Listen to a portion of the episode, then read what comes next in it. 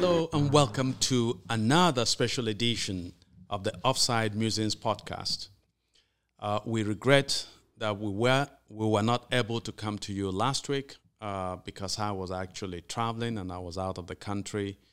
Uh, but we're delighted to be back, and on behalf of my co-host Emeko Nyagwa, it's such a pleasure to welcome you. In today's special episode, we're going to be looking at what I consider the quickly unraveling candidacy or campaign of the APC presidential candidate, former Governor Ahmed Bola Tinubu. Tinubu has had a series of what I, I will call disasters for his campaign, beginning with the loss of his candidate, his party's candidate, in the Osun State governorship election.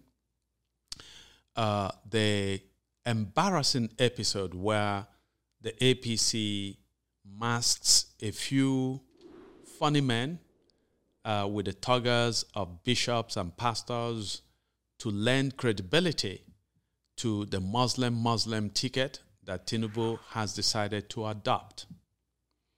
And there is also the fact that Tinubu's age continues to show him to be rather in poor health. So we well, we welcome you to this episode where we're going to look at these and a series of other developments that will suggest that perhaps Tinubu's campaign to be the president of Nigeria is bound to be doomed. Welcome.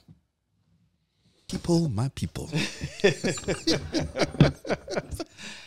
I hope you're not turning into a Rochas. Ah, Rochas maybe Ro- security. Rocha turned into me. yeah.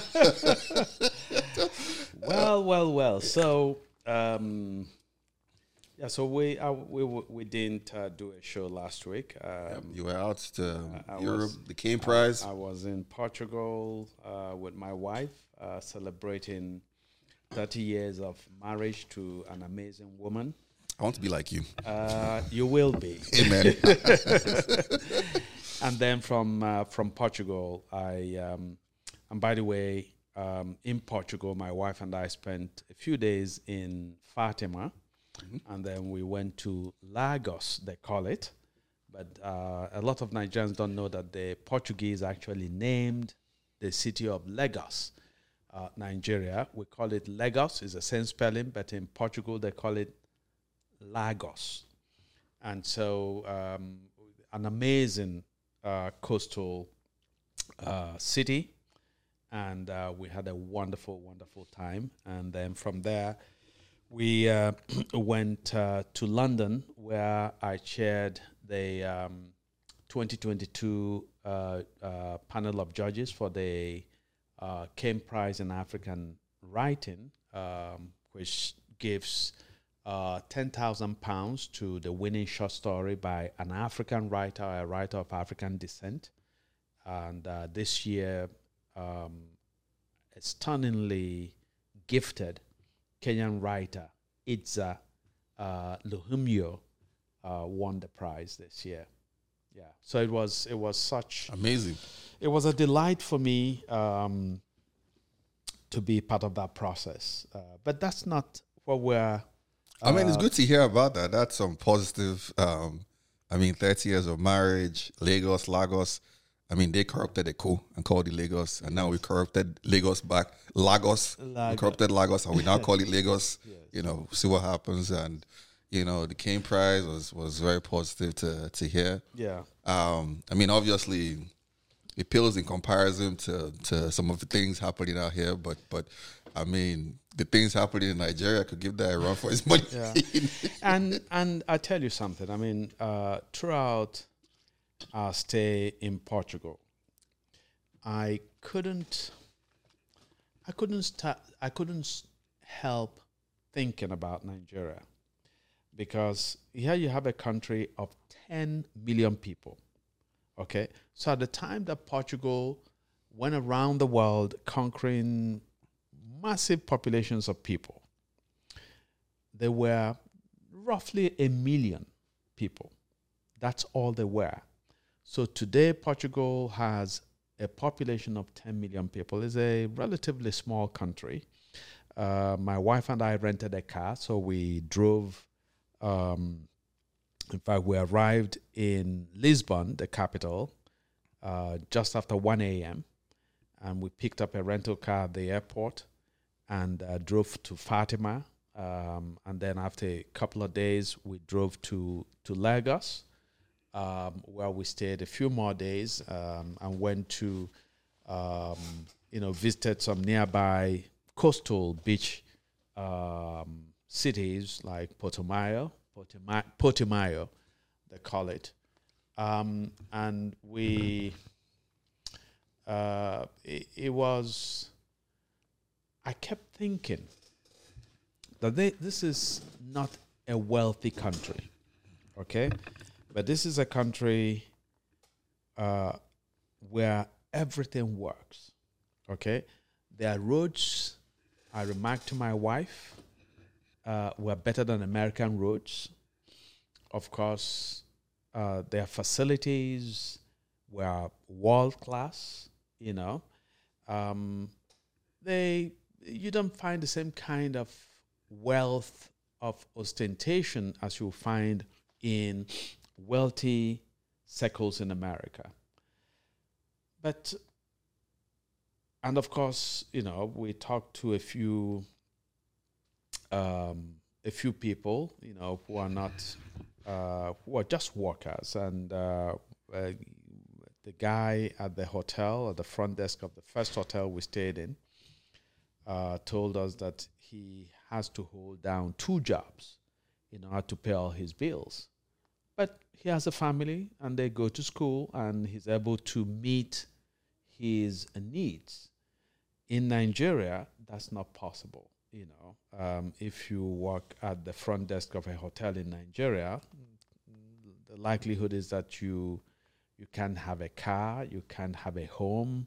At least uh, not on your salary. Uh, precise, not on your salary, pre- precisely. salaries if you have multiple and, jobs. And um, and so just the fact that you have a country that works, okay, um, a country, um, for example, we went on a uh, on a boat tour um, on the Atlantic Ocean. It's amazing. And I'm going to share pictures in a day or two on Facebook and so on.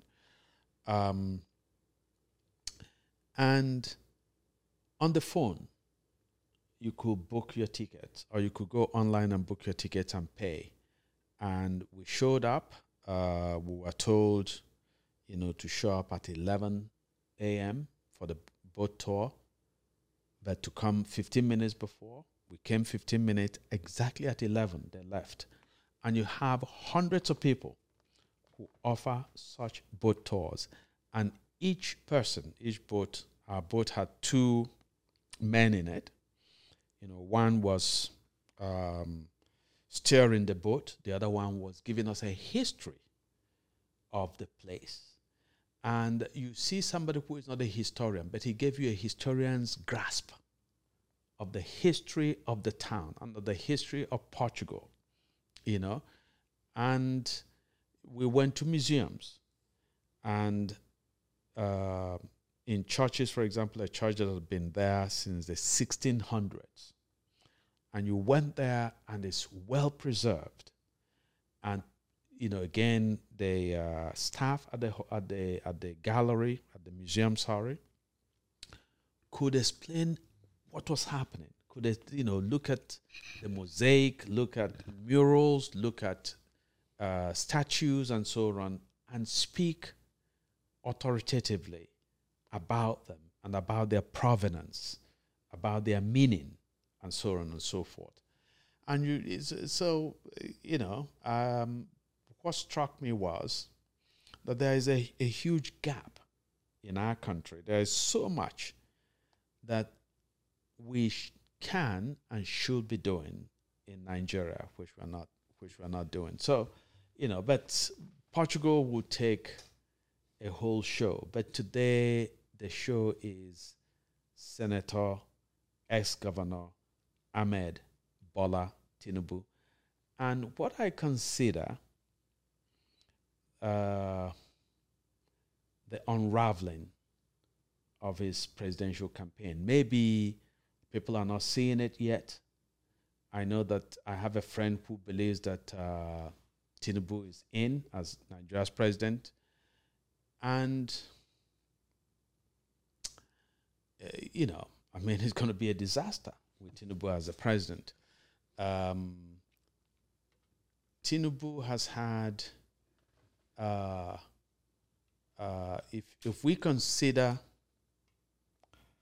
uh, in a rather detached and objective way the path that Tinubu has taken so far in his quest to be president, it is not enviable at all.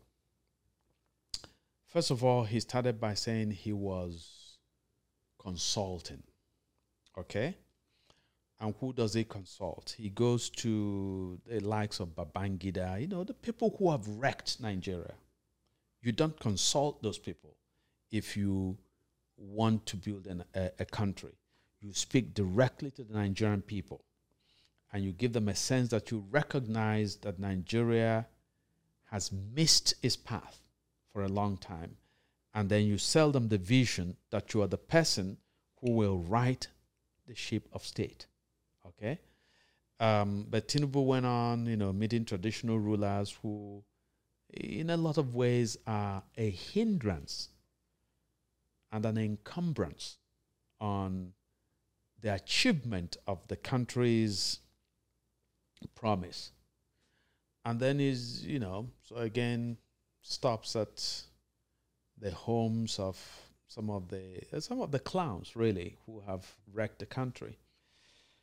And then ultimately, when he declared his um, candidacy, you had the sense of entitlement that you know he had a sense of entitlement, culminating in that insolent performance in Abeokuta, where he insulted basically Buhari insulted uh, Chuba Okadigbo insulted, you know, like okay, everybody Buhari had run with uh, you know two or three Igbo people in the past, and they couldn't make him president, and I, Tinubu, made him president, and he basically dismissed the governor of Ogun State as a boy. He can he couldn't have been there without me, you know. So it's a, a God complex, and what I've heard from a few of my Yoruba friends is that the Yoruba um, have a kind of suspicion of anybody who arrogates the God complex to him or herself. Okay? Um, Awo is somebody that the Yoruba have an almost um, a kind of um, almost godlike devotion, okay, too. But Awo earned it, okay? He's, he was stellar in providing uh, free education, free healthcare, in building infrastructure in, uh, in, in, in, in the western region of the country. Tinubu has not earned anything.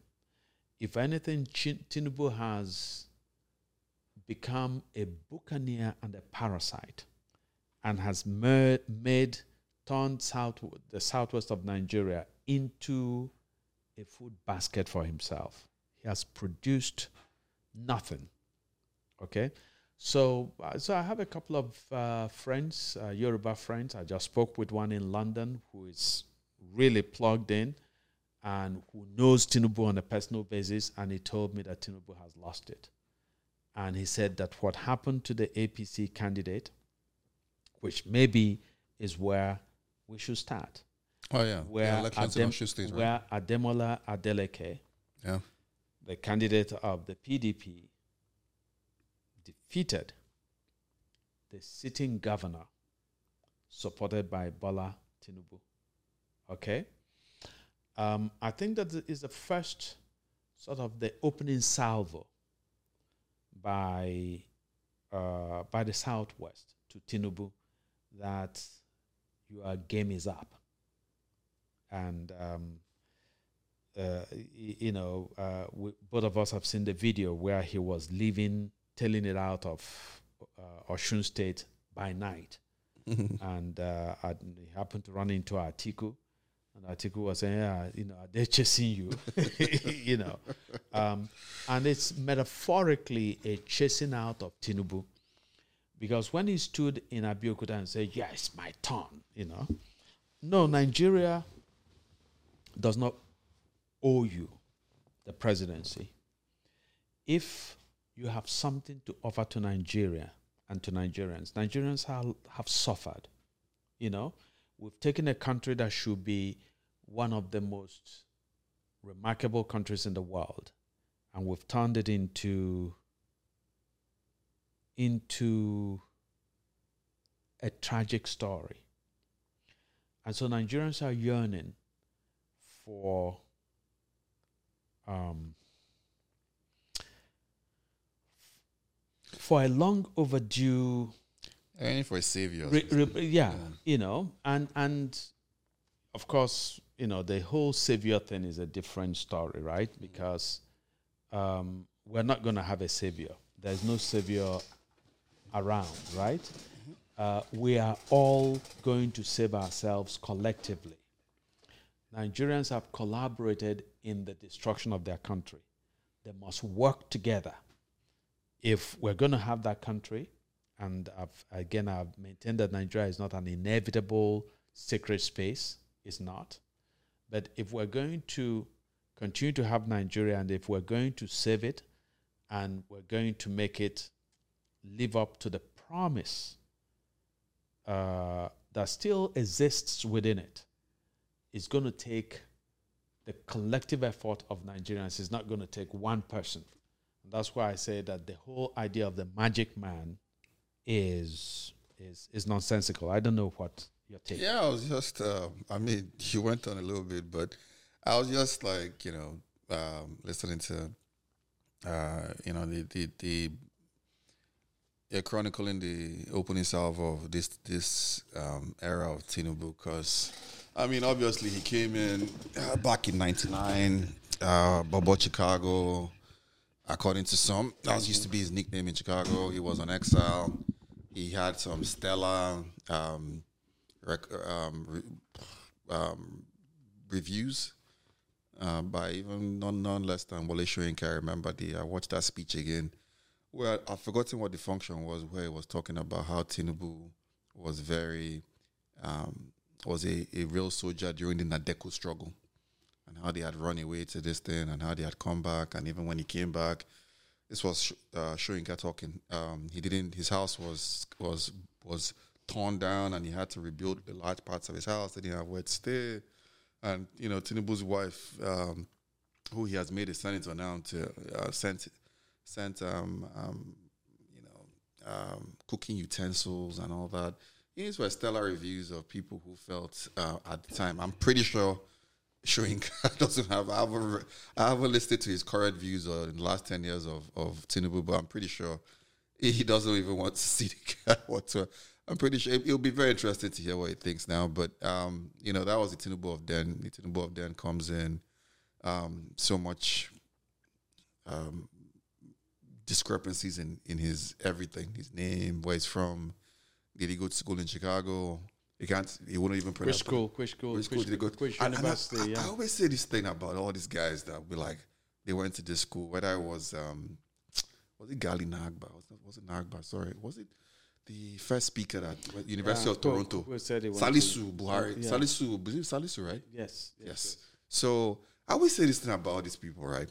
The Constitution says all you need is a school leaving certificate, GED if you're in America, um, you know, SSC. You know, you don't necessarily, you don't have to have gone to University of Toronto or Chicago or whatever you went. all you have to do is produce. Um, all you have to do is produce that, um, uh, uh, you know, SSC result. That's all you have to do. That's you, you know pretty much it. But for some reason, even to produce the SSC result in Tinubu's case and many others, they are ina- they are un- unable to produce it. Nothing, zero. You know whether they're hiding their age or their real thing or whatever it is. Like you can literally, right? Even if you're hiding all these things, age, location, you can go swear an affidavit. Mm.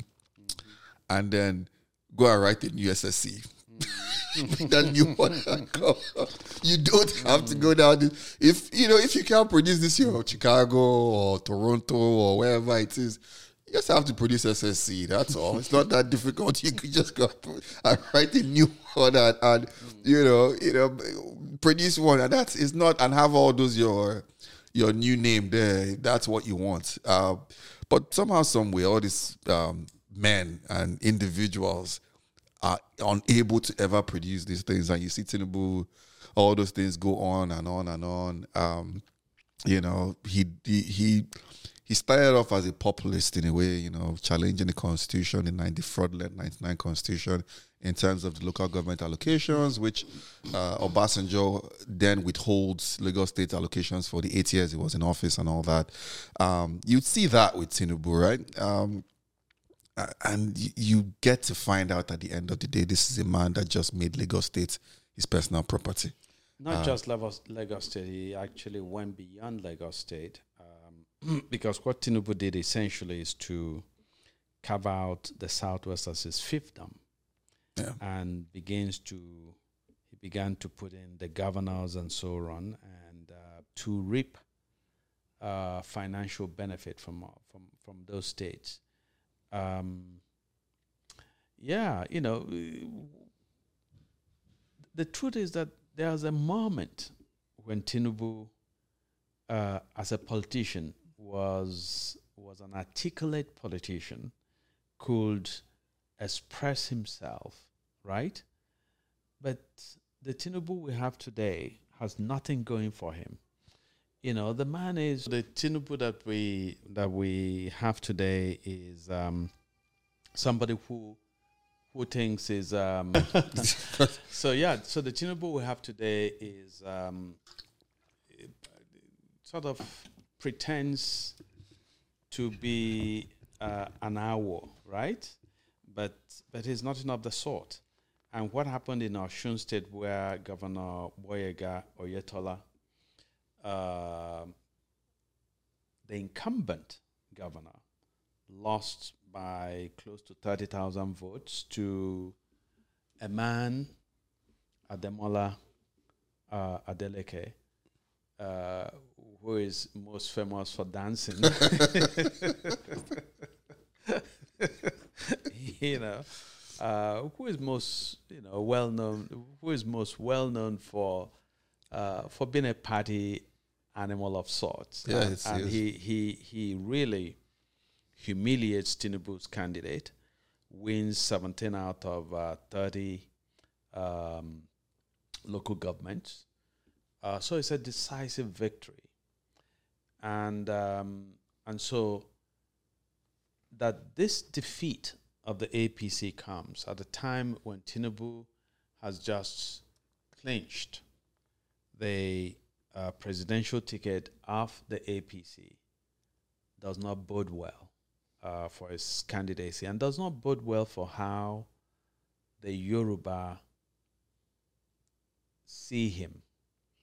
So that now you have a situation where the PDP can almost claim that by the time of the 2023 presidential elections, they would have a 50 50 split of power with the APC in the Southwest. And you have a situation where I don't think that um, Ogun State, where the current vice president, Osinbajo, comes, comes from, uh, that the governor and Osinbajo, uh, who were both basically humiliated by Tinubu, are going to be particularly enthusiastic about working for his candidacy. Um, so that's that's one one issue. I don't know how you how you look at it. Yeah, I mean um, the, I mean, uh, you you could uh, there are ways to read all these things into it, um, but at the same time, I don't hit it too far because at the same time, it's still a PDP person that won. However, um, I mean, the candidate is somebody who people can um, relate to. Mm-hmm. Um, you know, in terms of um, the the image the Adeleke family has. Um, you know, he's a guy who exactly he actually did what um, you know he, he ran and he brought out his school sat too. You know, mm-hmm. he, he, did exactly what this guy should do. He brought out his school sat when um, you know people said he hadn't completed a, a, degree and yeah. all that. He brought out his school sat and then became a senator yeah. the first time, and he right. ran it last time. He he lost. Mm-hmm. Um, he came back here and finished whatever college credits he had left. Mm-hmm um, in Jackson State. You know, mm-hmm. he started out, out actually out, out, here in New York, if I'm not wrong, before they moved out to Atlanta. And um, he went there this time around, and like you said, he's more known to be a party animal. Uh, absolute massive guy mm-hmm. that you know wants to show his fitness in, in ways you know, you know, that he can be a beast and yet be nimble on the dance floor. Yeah, so yeah. He, he, goes out there and hits the ground and appeals to actually, you know, like it or not, even though he's a PDP, he did appeal to people.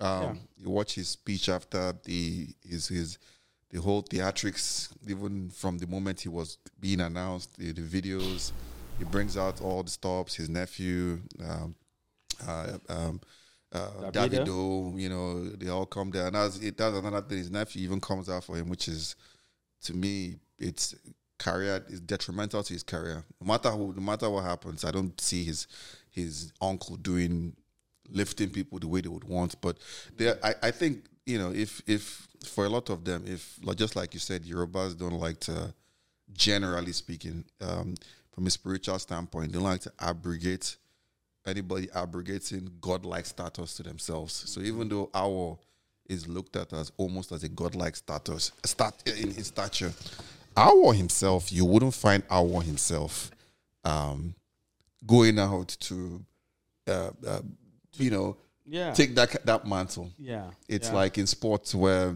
um, for instance, if I use my, I, I always use my analogies. If you think of a Michael Jordan, there's nowhere where Michael Jordan comes out to tell you he's the greatest. Never does. In his mind, he does believe and he will tell you that stepping on the course he's willing to smoke anybody to yes. use sports terms. But he's not going to they've asked him those questions like, look, he can't come out and say he's greater than the people that came before him because yeah. he never got to play them. You know, but if you stepped on the court with him from a competitive standpoint, he would win.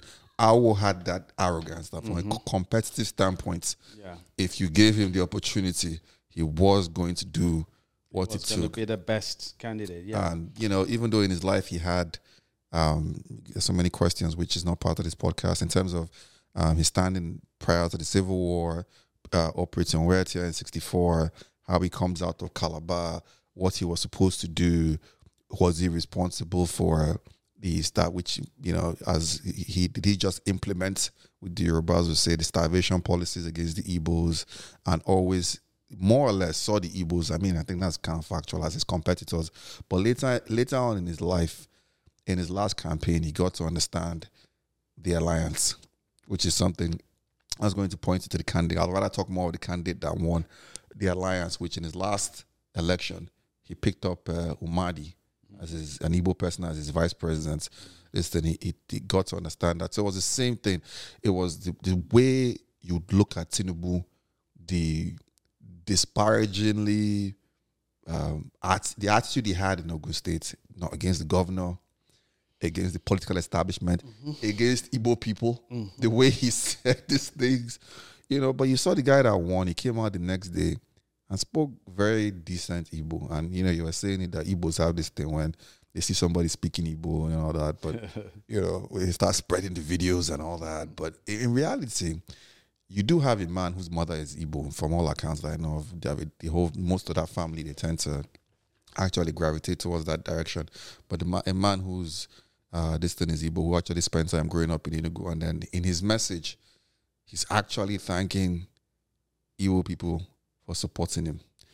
And you have to remember, whether you like it or not, or you jump up and down about it, Igbos are consistently in every state in the federation are the largest, second largest voting bloc.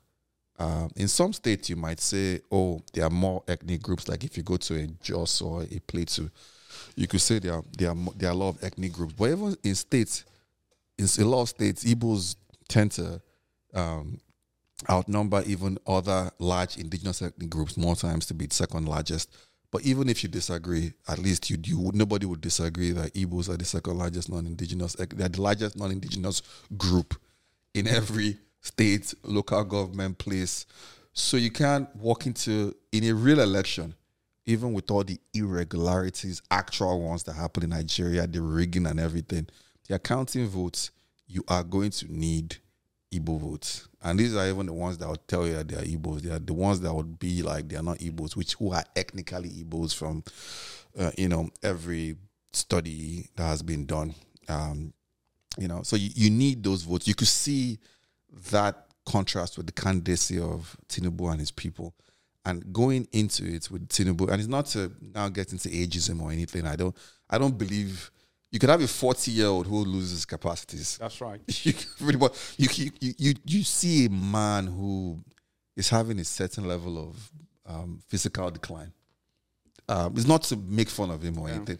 He doesn't, even in a Nigeria that anything goes, you've had uh, multiple people now who have had, are not, are incapable of physically going. I mean, we're going through that in America right now, but mm-hmm. you know, Tinubu is not the guy he clearly. Was. Whatever it yeah, is, yeah. you know, I, I, wish I don't wish you know physical bad or illness or whatever term on anybody, but this is a man that clearly should um, tend more to himself at this point in time.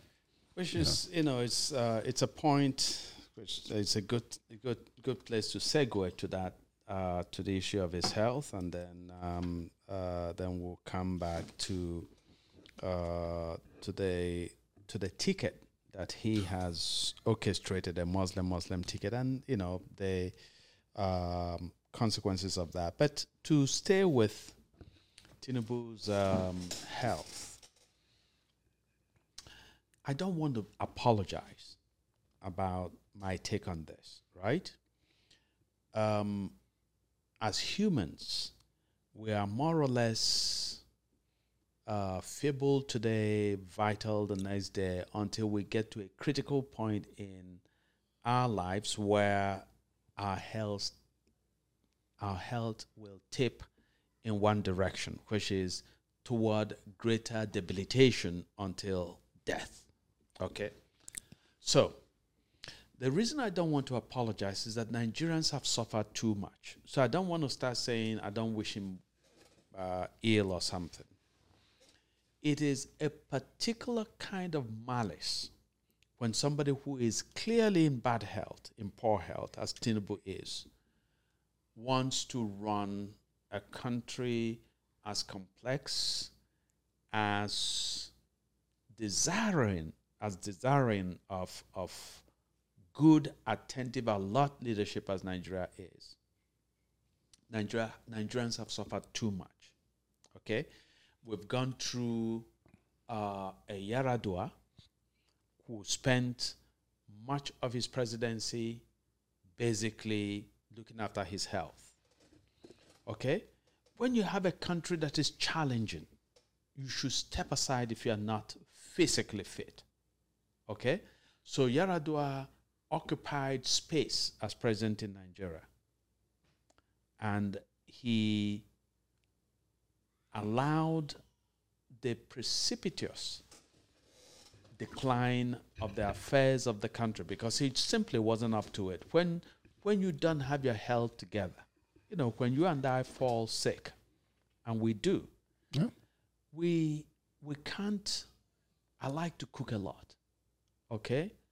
My children, my wife, they love my cooking. So, but if I'm when I'm sick, I'm too sick to cook for anybody. Okay? I'm even too sick sometimes to to drink water if if I'm offered water, right? So, if I'm sick and my family is expecting me to feed them, and I say no, nobody else should cook, I'm the cook in this house, which anybody who knows me, I mean, you know me and you know. Very true. I mean, you cook a lot as well. Yeah, I do. And by the way, Nigerians think that men should not cook. Meet two men who love to cook. Oh yeah. Oh and yeah. In, in fact, part of what I do is that when I visit friends and relatives around the world, I say to, if they will let me, I say to the uh, host or hostess, I say, please leave your kitchen. I want to cook. Because cooking for me is is such a beautiful thing. So Yeah, I agree. that's something that Nigerian men, you know, it's, it's a scandal that Nigerian men think that is the office of women to cook. I love cooking in my house. I'm the main cook. Okay? So get used to it. okay. But let's say that I'm sick and one of my children wants to go and cook or my wife wants to go and cook and say, Oh no, no, no, you can't go to the kitchen, I'm I'm the cook. I won't be useful to them because they will starve. Because I'm lying there sick. So now imagine a complex, a mu- much more complex organism like the nation. When your health is poor, but out of a certain sense of vanity of, or arrogance, you say, I must be the person running this space.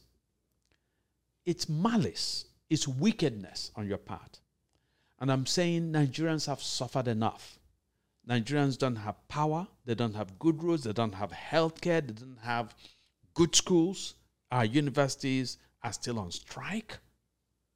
Okay, we have nothing. And we need the kind of leadership that will think of how to create these facilities for Nigerians. If you are sick, you're going to be spending two, an inordinate amount of your time, usually in hospitals abroad. And that's another tragedy. Yaradua was sick as the governor of Katsina. He was sick. Did he, imp- did he then say, let me invest in healthcare in Katsina? No. He was using the resources of Katsina to take himself abroad for treatment. When he became president, did he say, let me create uh, a first class healthcare system in Nigeria? No, just for himself. He will fly abroad to go get healthcare treatment, Go to Germany specifically. go to Germany, and then to Saudi Arabia and so on. Mm-hmm. Then Buhari came in, the same thing.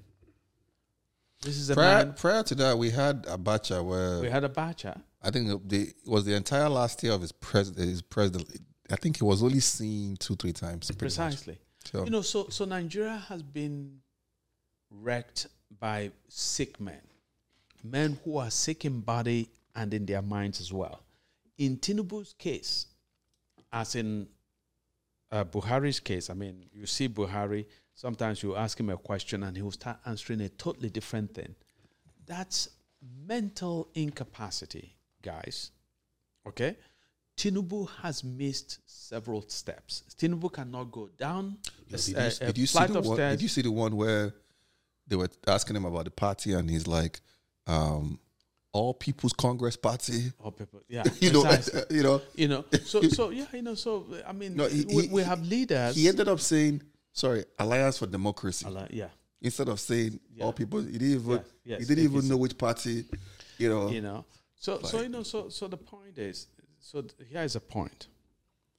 Tinubu, uh, were it not for vanity or arrogance, should not have sought to run for the presidency. Tinubu is a man who is in the uh, in great decline in terms of health, and that decline is both physical and is mental. When you watch the guy speaks, it's painful. He cannot articulate a sentence without seeming lost. The man looks lost when he speaks. yeah, he does. Okay. Um, and so, you know, so what I say to him really is to the extent that you insist on running our affairs, I hold it against you. It's wickedness on your part because, you know, Nigeria needs an attuned, alert, attentive, energetic leader. It's not you. Hmm. So if you are going to manage, if you are going to insist that you manage our affairs, it will be like me being sick for a week and telling my family nobody else should go to the kitchen. I alone go to the kitchen. That means I'm saying to my family, you're going to starve for a week. Okay? And so that's wickedness on his part. So all I have to say to Tinubu really is Nigerians have seen through this. There is the huge viral video where it was alleged that he peed on himself. Okay? Mm-hmm. Now, it's not a crime, it's not a moral failing to be incontinent. The moral failing is to be incon- incontinent, to be of ill health, and then demand that it's your turn to run the affairs of a people who have suffered for decades, who need their, who need to be to be brought out from this place of, of deprivation and of tragic, tragic suffering. Yeah, it's very, it's very, it's a country that has been reduced to literally the the, the barest um, animalistic tendencies and, and, and all those things. Um, I, I mean, it's just a guy that shouldn't be there.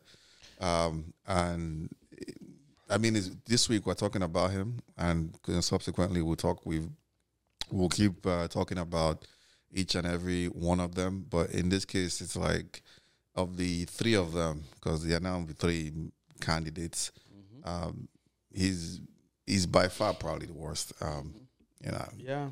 yeah. give or take. And then you look at the events that happened uh, this week. Um, you look at all the things that happened. You look at you look at a guy who you know even in his illness, just like I mean to the last point you made, even in his illness, you look at his convoy, uh, videos of, of his convoy passing and, and holding people in traffic for three hours. Yes. Um, you know, it- Again, arrogance. yeah, it's a guy who, and even amongst the Yorubas, that more often than not, the Yorubas would like to vote their own people generally, but even they are not interested in having him um, overall. Um, and, you know, segue into the, the arrogance parts, you'd see even in his choice of um, vice presidential candidates, which is the next thing we're, we're, we're going to talk about, even in his choice of, of vice presidential candidates, you have him going to pick a Kanuri uh, Muslim. Uh, you know, it, it's in a country that this is not even 1993. Um, It's this not is not. June, yeah, it's not Abiola's time. This is not Biola's time. This the way- is. uh, How are we doing for time? Oh yeah, no, I stopped it and I started it. Okay. Yeah. So yeah, about nine minutes before I have to stop it Okay. again. So this is not 93. This is not Abiola's time. Um, and even if you go back to 79, one of the biggest um, um, issues back in 79, back in 66, um, 66 when the assa- after the assass- after the murder by T.Y. Danjuma and co. Well, he didn't pull the trigger. Well, he literally pulled the trigger. Just put it that way. From all accounts, he arrested his thing. Um, when the North had uh, did the counter coup, what's called the counter coup, I just called it the mutiny. When they did the counter coup, and um, they were going to um, separate Araba, they were going to separate. Muritala held the airport. They took out all their people back to the north. Uh, they had days of conversations in Dodan barracks, and the British and the Americans and the distance implored upon them and all that. A key part in picking go on was not just that he was a northerner, even though he wasn't a northerner, they were um, willing to do business with the core north or whatever term people tend to use, uh, whether it's the caliphate or the poor core north. A key part of that was that he was a Christian. He needed a balancing act. Even in the bloodthirstiness of 1966, these 30 something year old and even some of them 20 something year old cl- clowns, my opinion, um, understood that that reality. Whether it was through the because the British and um, the British made clear the Western position. You break out, we're going to crush you. We're not going to, you know, all that stuff. But I was them also telling them like, you know, you have to do this, and they ended up having to pick Gowon. And his unofficial number two was obviously Muritala. Uh, unofficially was Muritala, but Gowon was, you know, they, they understood that dynamic. You're sitting on a keg of gunpowder. The way people see things. You're looking at you go into the north and the religious leaders, you know, the father of Sheikh Gumi, all those guys that were beginning to gain popularity. And so that led up to the Maitatsine, Maitatsine, Maitatsine, Maitatsine. Maitatsine riots and all those kind of things. You keep looking at those things historically, and people had, they, they looked for a balance. Um, because that is one keg of gunpowder. People talk of MKO and all that. Like MKO built mosques. MKO and Latifa Adegbite were the ones that even put Nigeria literally in OP, um, OIC, mm-hmm. Organization of Islamic Countries, that tore uh, the veil on the Babangida administration and showed just what they were, you know, what they were doing, that they were all uh, Southerners and all that. And at the end of the day, whether people like it or not, that was something that let the forces in the military to eventually truncate what should have been an MKO presidency was one of the one of the many things. Even though MKO MKO won, yes, he did, but having a distant, but in this era, having a Muslim Muslim ticket is oh man, it's a keg of gunpowder out there. Yeah, um, and especially because uh, President Muhammad Buhari has been particularly nepotistic, um, has had a very miniaturized vision of Nigeria. It's like in Buhari's uh, vision, Nigeria is uh, it's, it's it's it's a tiny thing, and uh, he would almost con- he will consistently when positions came uh, became available buhari inevitably chose a northerner you know um, when he had to appoint memberships of boards and so on um, he inevitably there were, you know, his lists were dominated by Northerners and so on, and Northern Muslims, not uh, so much paying attention to the minority ethnic groups, uh, which and are those, quite those ones aligned. Yes, from a religious perspective, aligned with um, certain um, clerics. Mm-hmm. Yes. certain religious precisely, clerics. Precisely. Um, so, so you know, and then with with Boko Haram and the uh, the kind kind of menace they've constituted in the country, with um, the herdsmen crisis, uh, where whole communities have been sacked by herdsmen, uh, heavily armed, and uh, almost with the tacit support of the political authority in the country uh, Nigeria is in a particularly fragile place, you know, with the movement, uh, IPOB, Indigenous Peoples of Biafra, uh, their call for uh, separation from Nigeria, with the uh, movement, the Duduwa movement in Yoruba land, mm-hmm. Uh, asking for separation.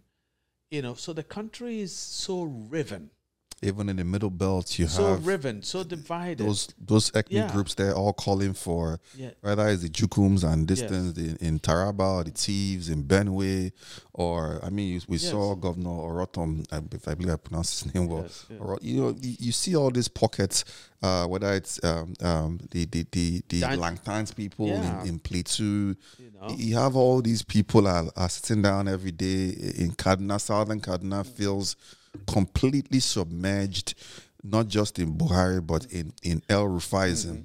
You know, you go to Niger, yeah. the, the, little groups there, the Nupes, uh, even uh, Bangida's ethnic group, the Gwaris, a lot of them are feeling very uncomfortable. Very marginalized and so on. So the country is in a particularly tense, you know, so you can say that the present is tense. There is present tension in the country all right? Uh, a tension that has never existed to the same degree at any point in Nigeria's history. So for you to be uh, come from the APC, which has presided over this moment of of um, of morbid symptoms, what Gramsci will call, you know, morbid symptoms in the nation, and then to go ahead and Is that Antonio Gramsci?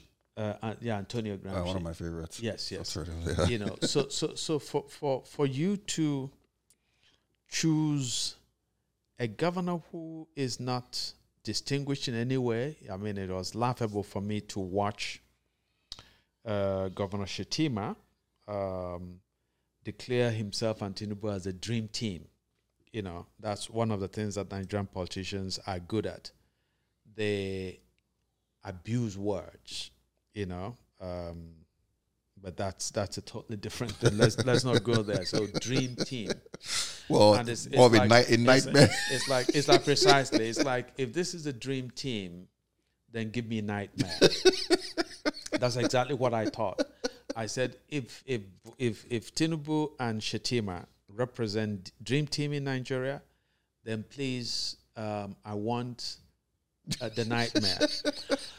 but but also you see that Tinubu and Shettima knew they knew how could they not that what they were doing in a Muslim Muslim ticket at this point in Nigeria's history was wrong. And so what did they do? They staged a very absurd theater. Yeah. So so so you you you know it it was clear that Tinubu and uh, and his campaign uh, realized that a Muslim Muslim ticket is a tough, indeed impossible, and if not diabolical sale in today's Nigeria. I liken it to a, a person who realizes like they have a drug problem Yeah, or an alcohol problem, yeah, and your solution to it is to take them to a bar. yeah. Or and say, you know, have at it. hang, yeah. hang out here, yeah, you know. yeah, hang out. This, this, this is yeah, a, a country maybe you see enough alcohol that you'll be revolted or this, is, something. this is a country yeah, where yeah, the slightest thing that happens, you see people murdering each other Yeah. based on religious I mean, grounds. A moment after a young woman was killed in the most gruesome, heinous way in in Sokoto. Okay, just for telling her classmates to remove references to their religion mm-hmm. from a, a list serve. Okay, she was killed in this Nigeria. You are bringing in, and you know, I mean, I mean, I, I saw a list. Okay, so after that, people now put forth the list, which we could get into the nitty gritty of it. But the main factor is governorship. So Christian, Muslim, Christian, Christian, and it's like, look, essentially, what you're even trying to your the arguments, which a lot of people are that are okay with it, which is fine. If you were saying Muslim, Muslim, it would have been like two highly competent uh, Muslims that don't have that have a history of not being, but of being fair and not being tribal. It'll be cool. But you have a history of a, a godfather, a, a a part of the final match of the main match that lit that started Boko Haram. Other people don't understand who Shettima is. You know, the guy that was in the bank, uh, a banker to all these guys and hanging around. I'm not even talking of his private affairs, his public affairs. Uh, You hear all kinds of private things, which I can't really verify. But what we do know is that he was part of the Ali Modu Sheriff train that's absolutely. that lit Boko Haram. That's factual. That's not even uh, this thing. You have and you have another guy who is. I mean, he's everything we've said and a lot more. I mean, if you wanted to, you wanted to sit down and talk about factual things about Tinubu. It, the the man is a gift that keeps on giving. But people, his fans are his fans. You know, he has his good sides. He he takes care of his people. He gives you his word. He sticks to his word. Um, not for the benefit of society, no, or for the benefit of enriching Tinubu. certain people that he has classified as a goal. yeah, You know, it, he, these this this this uh are just and then people brought out that list and they're showing and it's like governor this governor and it's like okay cool. Eh, I could point out like basic things that happen like in the Nasarawa that um used to be Christian and then uh Christian Christian used to it should have been like a Christian Christian but it's turned to like a Christian a Muslim Christian when the numbers don't support that and the elections don't show that they are fair enough. You could go to other states, uh, Kaduna, that should really be Christian or most, but now it's like a Muslim Muslim, and they're like, well, the Christians that don't even exist as far as they're concerned. Adamawa has the same problem where Atiku ended up having a problem by handing over to a Christian when he became vice president as Boni Haruna. Um, became problematic in the states. You know where you have these kind of things. But even upon all these instances that you can put and peel and, and show, you're like, well, it's even, or it's oh, you have more Christian governors and this thing, and I'm like, this is pro- this is almost certainly in spite of a lot of things, Yeah. and you know, but it- it's neither here nor there, but it's just in this era Yeah. with the kind of leadership from the top. and and to compound yeah to compound uh the um the the this really atrocious decision uh that Tinubu has made he his campaign then arranges uh for a troop of clowns to be decked out in clerical um outfit, garments, and to pose as bishops and priests and pastors to lend uh, a veneer of legitimacy to something that was otherwise politically shocking Yeah. to a lot of Nigerians. I think what happened to the background to that first was that the Christian Organization of Nigeria, which Yes. is mostly largely the umbrella body of most of the large, well, if not all of the mm-hmm. Christian, but the majority of them said no. This is not. You can't. We're not going to.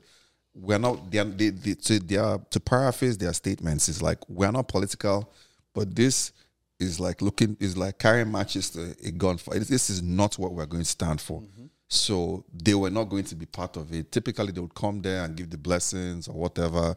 It is what it is. They they are not political, but this time they are like, no, they're going to have nothing to do with that.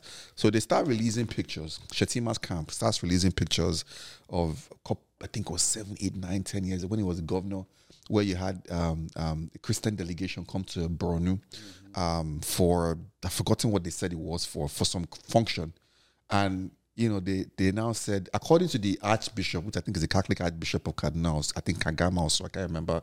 I, I watched his this thing. I should get the exact name. According to the this thing, what they told them was, look, when they got there and they had they were performing their this thing, it'd be good to pay a courtesy visit on the governor because of the um, problems that they are facing with Boko Haram. Even though the guy in the office was part of the creation, that was neither here nor there in that conversation. Or probably they didn't even know. And that they went there to pay a thing and pray for the states. And after that, they took a picture. The Shettima camp now starts releasing it like pictures, these yeah. guys are have endorsed us. Yes. you know, it's like Yes. really, you know, and then eh, they get to the distance and no um, respectable in a country of charlatan. By the way, uh, bishops and relig- Christian religious figures, no even low grade Christian religious figure wanted to go there, and that was what exactly happened next. What you're trying to describe, Yes. you know, Yes. So you know, so they found uh, actors, uh, very clownish actors, you know, to pose as as uh, Christian uh, religious leaders, um, and of course, you know that part of the fallout is that is that some of those actors complained that they were not paid uh, what they were promised, that um, they were not paid up to what they were promised, um, that some APC operatives uh, took uh, a cut of the money they, they were supposed to, to get paid. But this is all, first of all, it's politically, um, it, it, it, it, it just looks politically terrible for Tinubu but it's also on a more substantive level an insult to Christians. If you knew that the de- decision you were making in adopting a Muslim Muslim ticket was an unpopular one, an honest political leader would come out and confront that issue and give an address and say, I know that this would seem uh, inappropriate to some people, but this is how I justify it. Okay? So he should have been open about it rather than adopting this dodge of finding some actors, you know, and you think that this is going to somehow fly. So if you expected that you could tell Nigerians this lie and they will buy it, that somehow some Christian leaders came and uh, approved of this ticket, then if you're lying on this matter, on what matter is Tinubu going to tell Nigerians the truth? Is it on issues of policy, on issues of his personnel decisions as president, on issues of his actions? And by the way, so this fits a pattern. Okay, so Tinubu, we don't know, as far as Nigerians are concerned, objectively, the man we call Tinubu is a fiction. We're not sure that his name is Tinubu, Bola Ahmed Tinubu, right? so we don't know his name. We don't know where he went to elementary school. We don't know where he went to secondary school. For that matter, we don't know the year he was born. We don't know who his parents were. We don't know so much about him. Yeah. And so you compound it with showing Nigerians now that you believe in make believe. Yeah. Okay? So, again, for me, I respect a leader who, haven't taken uh, a controversial decision, says, I'm going to confront it. I'm going to go before voters and Nigerians and I'm going to address them to explain why I made the decision that I did. If you are constructing uh, a grand deception, okay, then it means that you understood all along that you shouldn't have made the decision you made, okay, that a different decision was wiser, was more prudent, was more called for. Um, and so I think that when we consider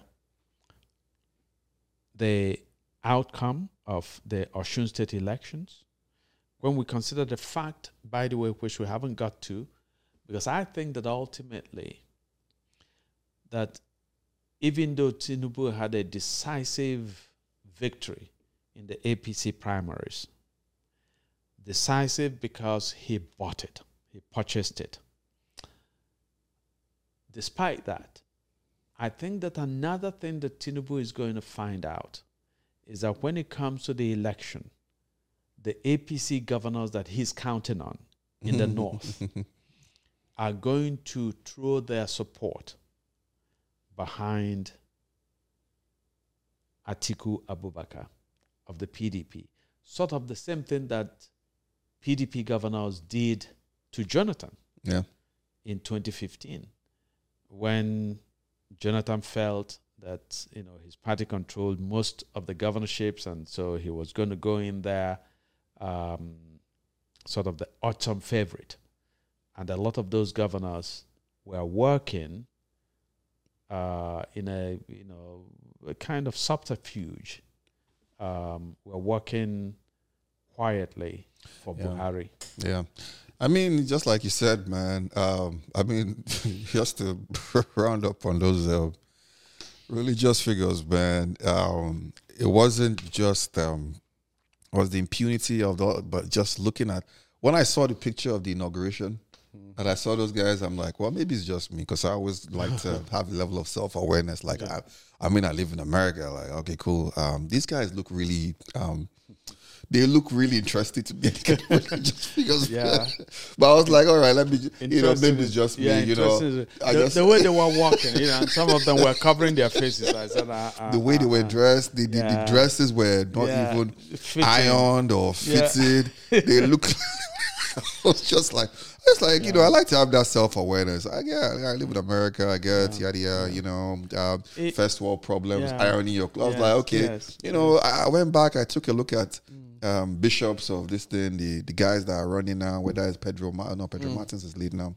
Um, he's departed us now, you know. So whether it's um, um, I think Adewale Martins, or, Mm-hmm. uh, you know, or whichever. I don't know all these guys of their recent pictures, and I'm like, Mm-hmm. oh, mean, the standards are still the same as I remember them. Yes. I'm like, okay, maybe it's still just me. Let me just let it go. yes, And then you know, the next day, people come out and start identifying the mechanic here. It is. Yeah.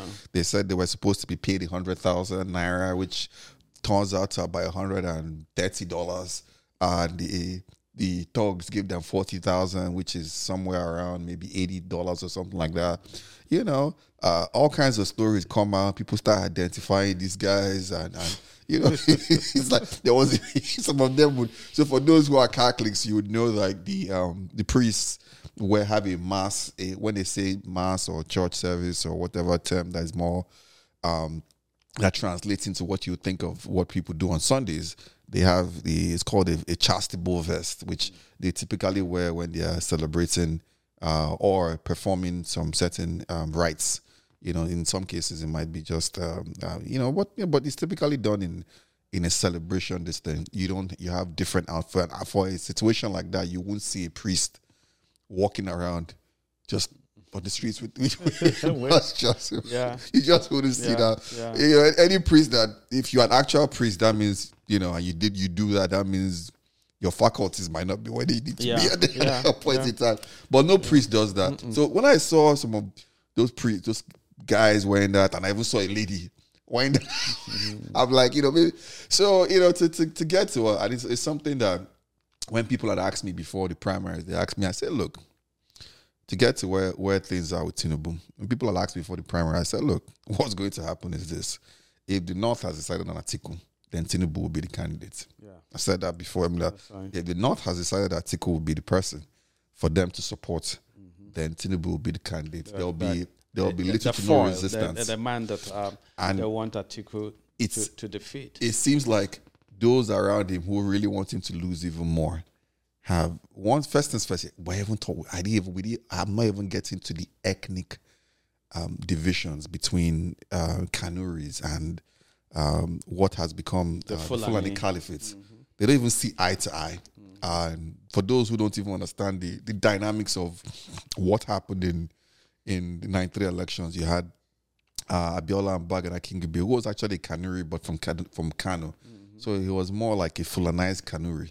And then you had um, um, what they call to- uh, Bashir Tofa. Tofa yeah, Bashir. on the other side, who was, you know, also another Kano ish. Mm-hmm. Uh, so the, if you had seen their steps, you would know how much they wanted to align to North Central and Northeast uh, Fulani, whether it's the uh, Zungeru Caliphate people, whichever side, but down to Sokoto, they approved this then.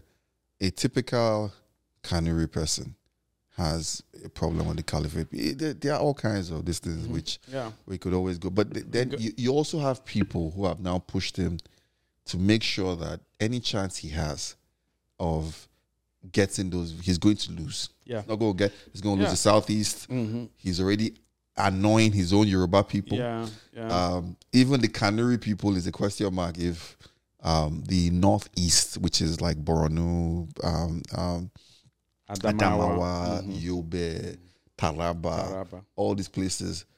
I could, I could pretty much tell you Taraba and Yobe is probably no because Taraba is largely Christian. Yeah. Uh, even has a Christian governor. I think even a Christian deputy governor. Yeah, I could t- I could pretty much tell you that that's probably not going to work out for, for him yeah. Mm-hmm. in that direction. So it's almost like somebody. I don't even think he's trying to lose. I think he has the arrogance of thinking he's going to win. To win. But I think um, people have put out a real road for him to lose, with Well, undoubtedly. I mean, part of it is I, I think that what you just said is true. That there is uh, clearly, without him knowing it, even within his party, that there are people who are already telegraphing his loss. But I think that much of Tinubu's um, travail is self-inflicted. You know that this is a man who has lost it, you know, mentally, you know, and uh, and physically, obviously. Um, we don't see him climbing any steps or uh, descending one without somebody helping him. Um, when he was reading, speaking at the APC convention, we saw his hands shaking visibly. Uh, this is a man who uh, perhaps you know pees on himself. You know, so he has no reason really You know, to to to want to be the president. you know what the of question I was going to ask, um, which I could answer it first, but what you think is the most decent thing he should do right now? It goes without saying that Tinubu should not be in the race. Okay, Tinubu should not be in the race. Having, uh, um, having fought for and spent all this money, squandered all this money in securing a ticket to fertility, uh, I'm not sure that Tinubu is going to be. Um, uh, that Tinubu is going to hearken to any voice of reason to leave the race. But ultimately, um, Tinubu at any point could say, hey, you know, I'm going to London for a medical checkup or whatever. And he comes back and says, you know, uh, my doctor has suggested that I take it easy and I want to give Nigerians the best if I became leader. And since I can't, because of my health issues, I'm going to step down uh, from running. At this late stage, that would mean that the APC will not have a presidential candidate, uh, or perhaps the uh, I don't know if Shettima becomes the default presidential candidate. Um, but then uh, this is, you know, this past week, uh, beginning with the elections, uh, the Tinubu's choice of candidate, the election in uh, Osun State, Tinubu's choice of uh, VP candidate, um, the fact that Tinubu has been dodgy about really even speaking to the media, but he cannot sustain it. You know, we have so many months before the elections. Eh, Can he, in the current atmosphere of Nigeria, refuse to show up in a debate? And if he shows up in a debate or in debates with the other candidates, uh, his health is going to basically sabotage him because he's going to spend uh, a big chunk of the time uh, instead of answering questions, just um, trying to put together a coherent statement, a, a sentence, you know. So, uh, so Tinubu is actually betrayed himself. You know, I mean, it's in a lot of ways what some people are saying about Biden today. That yes, Biden was seen as the most formidable candidate against Trump, but that those who love him, you know, should have recognized that this man is in cognitive decline and perhaps spared him. You know, because when you have a president reading from a teleprompter and then they say stop repeat the sentence and he reads the thing stop repeat the sentence I mean, know. I mean, it's not just. I mean, the the matchup still shows that Biden will. Biden is the only Democrat that, without a doubt, will beat Trump, um, but will lose to almost any other Republican candidate. Um, the Dems have to figure out who they would want to pick if they didn't pick Biden. But it's that game of chess, like if Trump did it. But you know, it it the analogy goes to your point. To me, though, I would say for Tinubu, you're probably about eighty something years old, to be honest. But you know, let's let's let's call it spade a spade. oh my gosh You know, oh my gosh I 80, think you 80 something I think it's about like 85, 86, so, somewhere around that. Let's call it spade a he definitely looks it oh yeah, yeah you he know, looks pretty it- It's old. not like Vince McMahon that resigned the other day. I didn't even know Vince McMahon is 77 now. No, he looks. I want to look like him when I'm 77 for crying out loud. yes. But you, you, you, you, you do look it. Um, you have a history of. I mean, by the way, two of his kids, two of his daughters live here in New York, in apartments that cost about 2.5 million dollars each, um, paid in cash from from from the records. But that's neither here. That's uh, that's another story for another day. By the way, yes but you know, you've always wanted to put on this cap, this Awo cap. You know, you're not even our light. At least Jack on was kind of our very will- light. Will- yeah You know, but he's, you're not. You're not Awo. You're not, you're not even in the yeah. You're not, conversation. he's not in the conversation. you conversation can get all. that tiny glasses Yes, and and try to, but you're not. You're not in the conversation. But I think there's a there's an opportunity for him to do the one thing I will realize at the end of his life, at the end of his political campaign. Step down and look around. The person you should go to should be Peter Obi and throw your machinery around him Hmm. and do that thing that I will finally realize at the end of his life. No matter how you feel, whether the Yorubas or where this or whatever you feel about the superiority of Yorubas, which some of it is just p- pest with us, but that's neither here nor there. For the progress of, short of his pro- possible civil war, actual another real civil outright war in Nigeria, for the progress of the Yorubas, if you align those two stars, Yorubas with the Igbos. Every other minority ethnic group in the South will almost 190% fall in line. And I can go through it on how those who say they're not Igbos, uh, why the Wikis were actually Igbos, and how the Igbos control not just the Ahoada going down into Bayelsa, all those things. You align those stars, and you now start using those, uh, oh, you know, healing those they are not Igbos or those who are the the the people who are aligned politically with the Yorubas, even people like United Middle Belt Congress, the Tivs who are complaining, the Southern Cardinals, and form a intelligent alliance that wants to sit down and do good, actually wants to do good, do start giving Nigeria a roadmap. That might be one stroke of a pen. That Wow. might that might not just erase the, the nonsensical thing that he did by supporting Buhari or making sure Buhari won. Because at the end of the day, they were the last, the, the Southwest was the last key to the puzzle.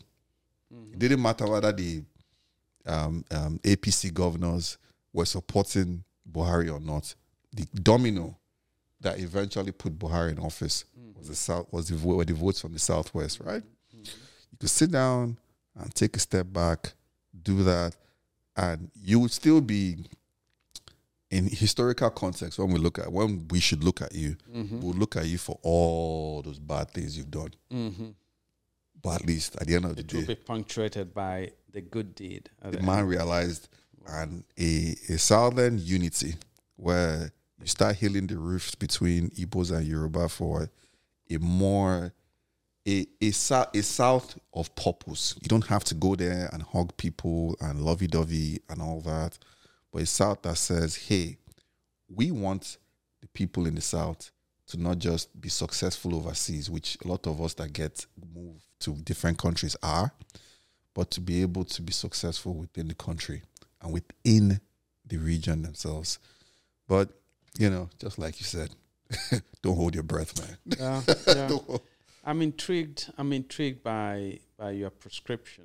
Really, really intrigued. Um, uh, I, you know, I there is no confidence at all here that Tinubu has um, the how would I say it, the grace, the wisdom, the um, the just uh, I, I don't think he has the grace and wisdom to even contemplate, much less do this. Um, I like to say that much as I think that the uh, Yoruba Igbo uh, mutual suspicion, you know, um, a mutual uh, resentment, recrimination has been inimical to Nigeria's progress because it's ultimately about Nigeria. But my vision always uh, encompasses every part of the country. You know, as you know, I, I see myself as the quintessential Nigerian. I was born in Yola, which is Atiku's uh, home state. I'm married to a Yoruba woman. I'm Igbo. I went to school in Lagos partly. Um, I've worked in Lagos. I've worked in the southeast. I've traveled through all the parts of Nigeria, and I have friends from all every part of Nigeria. And sometimes they, the divisions that we uh, that we play up in Nigeria, just harm the country ultimately. Um, there are people in every part of the country uh, who want uh, Nigeria to succeed. You know, um, I haven't told this story often, but the late Lamido of Adamawa saved my father and the other postal workers from certain death when a mob arrived at the post office just before the um, the declaration of Biafra and the beginning of the Biafra, the Nigerian Civil War. And uh, I had the good fortune of going to visit that Lamido a year and a half before he died. And uh, he remembered my father because he said that my parents were the only family to write him a letter thanking him of all the people he saved. I mean, he was he was in a vehicle in a convoy passing, and he saw this mob uh, at the post office. Uh, my father, who was a postmaster, and his fellow postal workers had barricaded themselves. So he was trying to, uh, the mob was trying to break down the, the, the entrance and to get them and, and to kill them. And so he said to the mob, What's going on? They said, Oh, there are some Nyamiris, you know, which was The pejorative. yeah, yeah, yeah, pejorative for Like the N-word. people, yeah, um, that they want to get. So he sent the mob away and took my father and the other workers to his palace for three. So, so the Lamido, you know, uh, took my my father and the other postal workers to to his palace and gave them sanctuary for three weeks until things calmed down, and he personally escorted them to the banks of uh, the Benue River and uh, put them on the last ship that left Yola for the southeast. Um, my mother had not had lost contact with my father for weeks. She presumed him dead. So when he arrived one day in my hometown, uh, So gone, they put him in the last train. in the last uh, vessel ship, Oh, that's on- okay. Yeah. All right. you know, so on the banks of the uh, Benue River. And so, so years later, in 2008, actually, I had the opportunity of going to Yola. The first time I went back there since we ran uh, in 1966. Um, and I met this man who was then 89, but very active. He was a farmer, went to his farm every day. And so he and I uh, met and I interviewed him. And I said to him, uh, You're a Muslim. And yet you went out on a limb to save my father and the others who were Christians. I said, Why? And this man said to me, it's, It was my duty as a Muslim to ensure that innocent blood was not spilled. So when some people today kill in the name of Islam and commit other atrocities, or some Christians kill in the name in the name of Christ, it's important to rec- for us to recognize that we can't reduce any religion to the actions of its worst elements. Okay? So this man saved my father. And I have been very fortunate uh, in my life to to meet friends from all over the all over the country. You know, um, I know that uh, the late uh, Inspector General of Police, uh, Jimeta Gambo, um, told me that they wanted to give me a title in Yola after I wrote about my father and the Lamido and so on and so forth. Of course, I'm allergic to titles, so I I passed. But um, I have met people from all over the country, and that's why I'm I'm quite you know uh, I I I've some people are exasperated that I don't give up on Nigeria. So it's a it's a it's a kind of a long way of saying that I'm interested in a in a south south coalition, but ultimately we also have to have a broader coalition of elements all over Nigeria in the north, northeast, northwest, s- north central, in the middle belt, in the southeast, southwest. I don't call any place south south because it's that south south thing. I could say Niger Delta, but south south is such such tautological nonsense. You know, you don't have north north, east east, west west. You know, so south south is, is means nothing. It's only Nigerians who can I think pe- invent a, a whoever south-south. came up with that Yeah, name was just so South-South. Yeah, scarred yeah, by the you know. by the civil war and it's just Yeah. you know Yeah, so you know, so we we should, and it is possible. Um, it is possible to achieve a country of patriots who are willing to work to create a space that we can all be proud of. But much as I'm confident of that, I also recognize that perhaps it's too late. And if it is too late, what I say to people is then we should go our separate ways agreed. and we should go harmoniously so that tomorrow, as I say, if we see each other, we go greet, Yeah. Yeah. you know.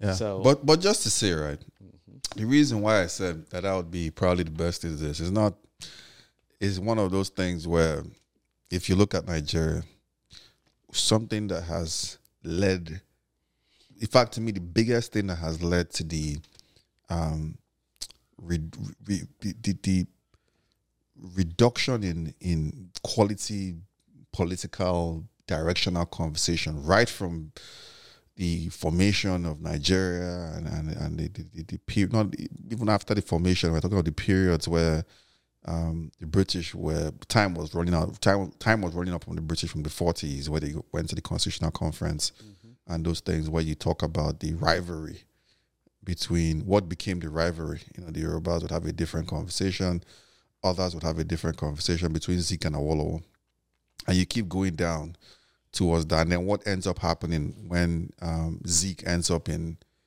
um, Eastern, Eastern a couple of years later, from the fracas in in, in Ibadan in 52, 51, 52, when Zik ends up in 57, um, um, on seating, um, I think it's Ubabi, Abi was his name. I can't remember. You know, th- those things reduce had you you go on and on and on and even till today down to the common man between the Yorubas and the Igbos.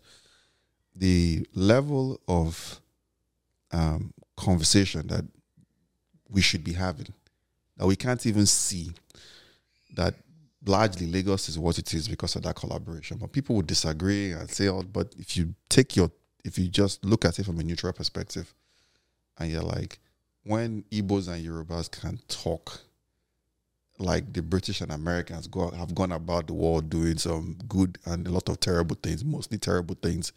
It's typically in unison. It's typically because these two can talk, and because we never sit down and want to see eye to eye, mm-hmm. the level of this thing has gone all the way to zero. And it's not that if that conversation happens, it's always going to it's going to be like, oh, a Yoruba one, a Igbo guy too. No, not necessarily. It could be a Benue guy and a, a, a BBO guy. But the pro- the thing mm-hmm. is, you're going to have a better representation of a better political representation, even in it's even if the country is going to split up. Even if the country is going to split up, you are going to need these two people to sit down and have a respect a, a, a respectable looking at what looking at others in a more respectable manner, not condescending manner, Yep. which is something that doesn't happen. So the level of this thing is uh, just reduced animalistic uh, conversations at best. You know, very. And I'm not even talking of at the top. I'm talking of everyday human beings. Absolutely. I grew up in Lagos. I, lo- I view myself as a Lagosian, but I'm from Enugu. My both my parents are Igbo to the core. Uh, families Igbo, all that. Wife, you know. But you sit down and you have these conversations. I'm telling you, man. It's, it's I, I again. I'm, I'm talking of like the, the regular people Yeah. regular Yoruba guys talking about how he wants to date Igbo women because he's capturing Igbo women. Mm-hmm. it's like, it's like, bro, really? Is this what your conversation has been reduced Yeah, to? You know? But that's that that's the way a lot of or vice versa with, you know, that's the way a lot of these mm-hmm. Mm-hmm. conversations I have been reduced to. You just want to inflict some level of meh on Don, as we say Nigeria. yeah well so, i yeah i i understand that and it's it's every ethnic group in nigeria participate participates in that uh, but not when the largest two, two of the largest, yeah, two of the yeah. largest four. yeah yeah yeah yeah so so but what i'm saying is is that um ultimately we have to cultivate because this is a failure of our uh, first leaders and our contemporary leaders to to really build a sense of the country. You know, so you see Nigerians become Nigerians at uh, a few rare moments when there is a football match involving Nigeria. Every Nigerian wants. There's nobody who has an Igbo man about to score a goal against Angola and says, "Oh, don't score because you know you're an Igbo man. You know you want the Igbo man to score." Yeah. A- an Igbo man watching a game and an announcer, uh, football player representing Nigeria is about to score against Port, uh, Portugal. We say, "Please score the goal," right? Uh huh. Of course, sometimes if you miss the goal, they say, "Ah, look at this idiot." If it were an Igbo person who was there, you, you know, a Yoruba person would say, "If it was this uh, Yekini, our man who was there, I would have scored that thing." But ultimately, we have to, those of us who are enlightened enough, have to uh, insist on the best part of ourselves.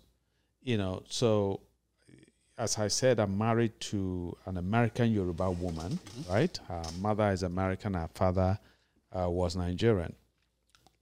And I have I have bad stories on both sides about this. You know, there, there was uh, you know, there are some Yoruba people who start attacking me. You know, whenever I write a column, you know, when Obasanjo was president, I'll write a critical column on Obasanjo, and they will say, oh, you know, Omoibo and so on and so forth. They'll think that I'm writing, criticizing Obasanjo, not because he was a bad leader, but because he was Yoruba and that I was Igbo. And then they found out, oh, I was married to a Yoruba woman. And then they become more sympathetic to my columns, right? Um, but I said there is always an objective ground. Obasanjo was a terrible leader in Nigeria, okay? And Obasanjo happened to be somebody I was close to. He came to my traditional wedding. I've visited Otta Farm twice to visit him, okay? But I have a principled position on things. If you are a friend of mine and you take public office and you are a disappointment, I register my disappointment publicly. Okay? And then, of course, some Igbo people found out, oh, I'm married to a Yoruba woman. Oh, okay. So when I criticize Jonathan, they will say, uh-huh, he's married to a Yoruba woman. And it, it's ultimately, the, the shame is that a lot of our people who have gone to school, have certificates, are really not, in my view, educated. Or if they're educated, they are not enlightened. You know, because there is this inability to to be objective, you know, in dispensing critical judgment. Okay, so um, in 18 years of writing a column in several Nigerian newspapers, I saw it all. I saw it all. So I'll I'll criticize an Igbo politician today, and Yoruba and uh, uh, northern readers will call me and hail me for being a hero. Okay. Meanwhile, Igbos will call me an idiot, a fulefu, you're attacking your own. the next week, I'll criticize a Yoruba politician, the same Igbo, the same Yoruba who praised me last week for taking on an Igbo guy who was, ah, you know, you're, you're attacking a Yoruba person. You're an, you know, so we we have failed to to take principled positions on things. You know, so we should say we should act from positions of moral values, right? So it's like Nigerians say they're opposed to corruption, except when somebody from their ethnic group or somebody from their religion is a corrupt person. then they come out and defend the person. Okay? So they don't take a position against corruption. It's a position against corruption by somebody who is not from my ethnicity or not from my religion or not from my Christian sect or something. And that has to stop. You know. So I'm going to end with Yes. this um, you know, story of of I had a not a friend but a fan, an Igbo guy. So he used to call me years ago. Then one day he called me and you know it was anyway. Let's let's just end. let's, let's, it's a, it's a We tit- will- we will a- tackle it's this a, It's a titillating story which I'll tell This, some other time. this should this Uh, should but- be its but- own podcast. but- actually, yeah, but, It's one episode. we, so. we've had a wonderful and lovely conversation, and the sum of it is that the Tinubu campaign seems to be falling apart um, for good reason, because Tinubu has no vision for Nigeria. Uh, nor does Atiku, by the way, but that's a conversation for a different day. 100%. And uh, if Tinubu is collapsing uh, as a candidate, um, we very much wish that Atiku too would collapse as a candidate for the good of Nigeria ultimately. But thank you very much for joining us. And uh, on behalf of my co host, uh, Emeka Onyeagwa, uh, we wish you a lovely um, day and, uh, and ask you to please join us for future episodes. Yes. Thank you. All right. Thank you.